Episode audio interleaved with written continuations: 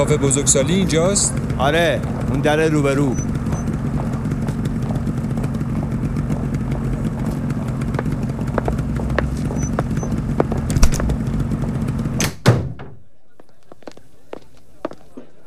سلام. سلام خیلی خوش اومدید. بفرمایید چی میل دارید؟ نوشیدنی خنک گرم کیک شکلات آجیل؟ اه، چی میل دارم؟ خب میل دارم حرفایی رو که خودم بلدم از زبون یکی دیگه هم بشنوم. بفرمایید سر میز اول و خوب گوش کنید.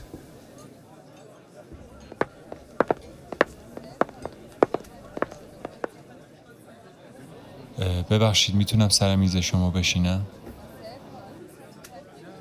ممنونم.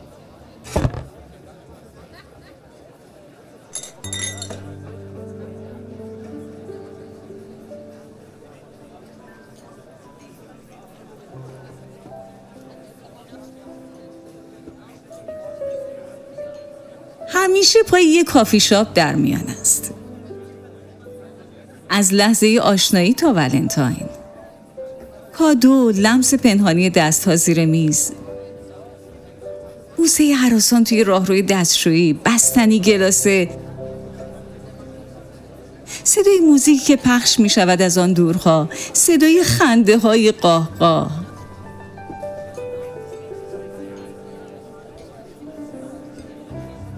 همیشه پای یک کافی شاپ در میان است. از لحظه سفارش دادن چای تا کشیدن سیگار، جر و بحث های داغ، هر روز و هر هفته، مدام و انگشت اتهام به سوی هم.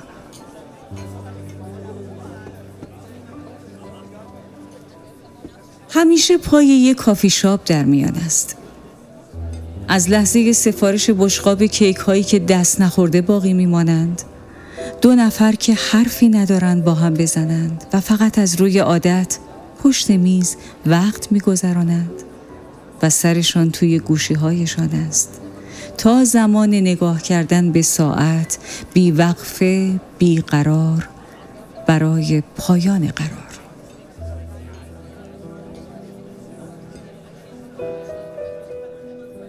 همیشه پای یک کافی شاپ در میان است.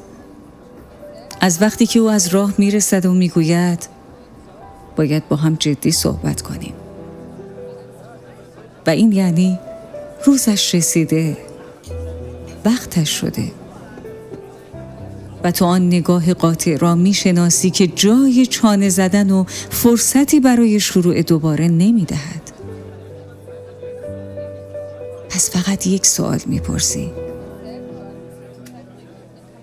خرج این میز رو کی حساب می‌کنه؟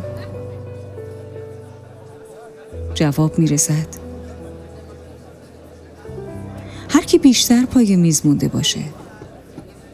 هر کی که یاد نگرفته باشه به موقع از سر میز پاشه.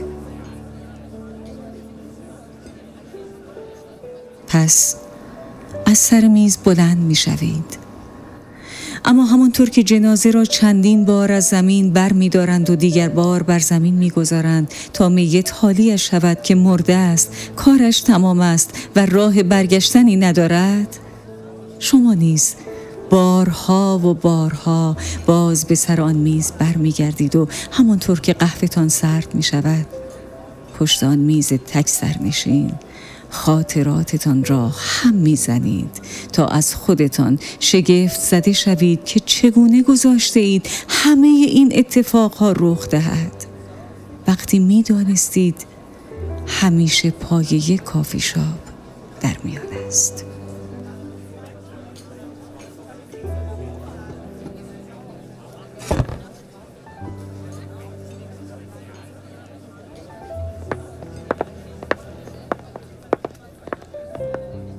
ببخشید می‌تونم سر میز شما بشینم؟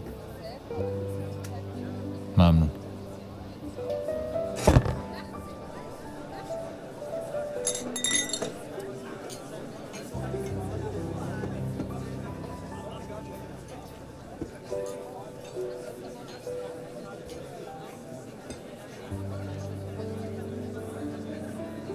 مدت ها دوری با یه نفر که سالها پیش آتش شدیدی بهش داشتم اما هیچ وقت تمایلاتم رو بهش ابراز نکرده بودم. نشسته بودیم توی کافی شاپ و خوش خوشان حرف می‌زدیم. از در و دیوار و گذشته و آب و هوا و سیاست و هنر و از اینجور داستانا.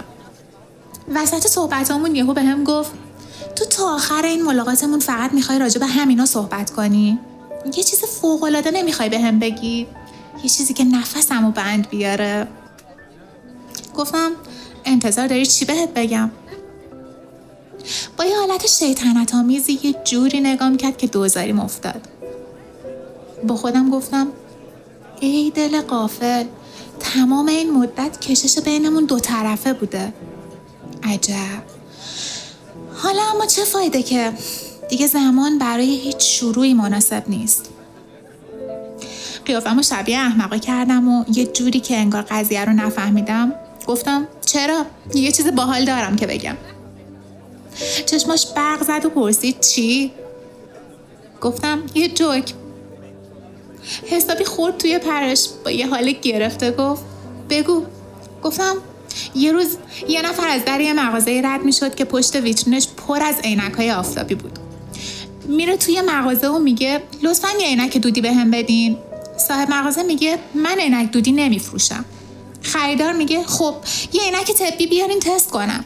صاحب مغازه میگه ما اصلا اینجا چیزی نمیفروشیم ما اینجا خط نمی‌کنیم. خریدار میگه پس چرا عینک دودی گذاشتی پشت ویترین؟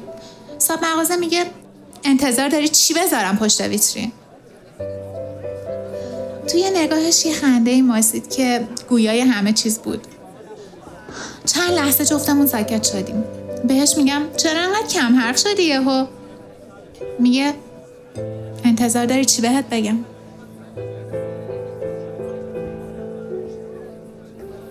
خیلی ممنون.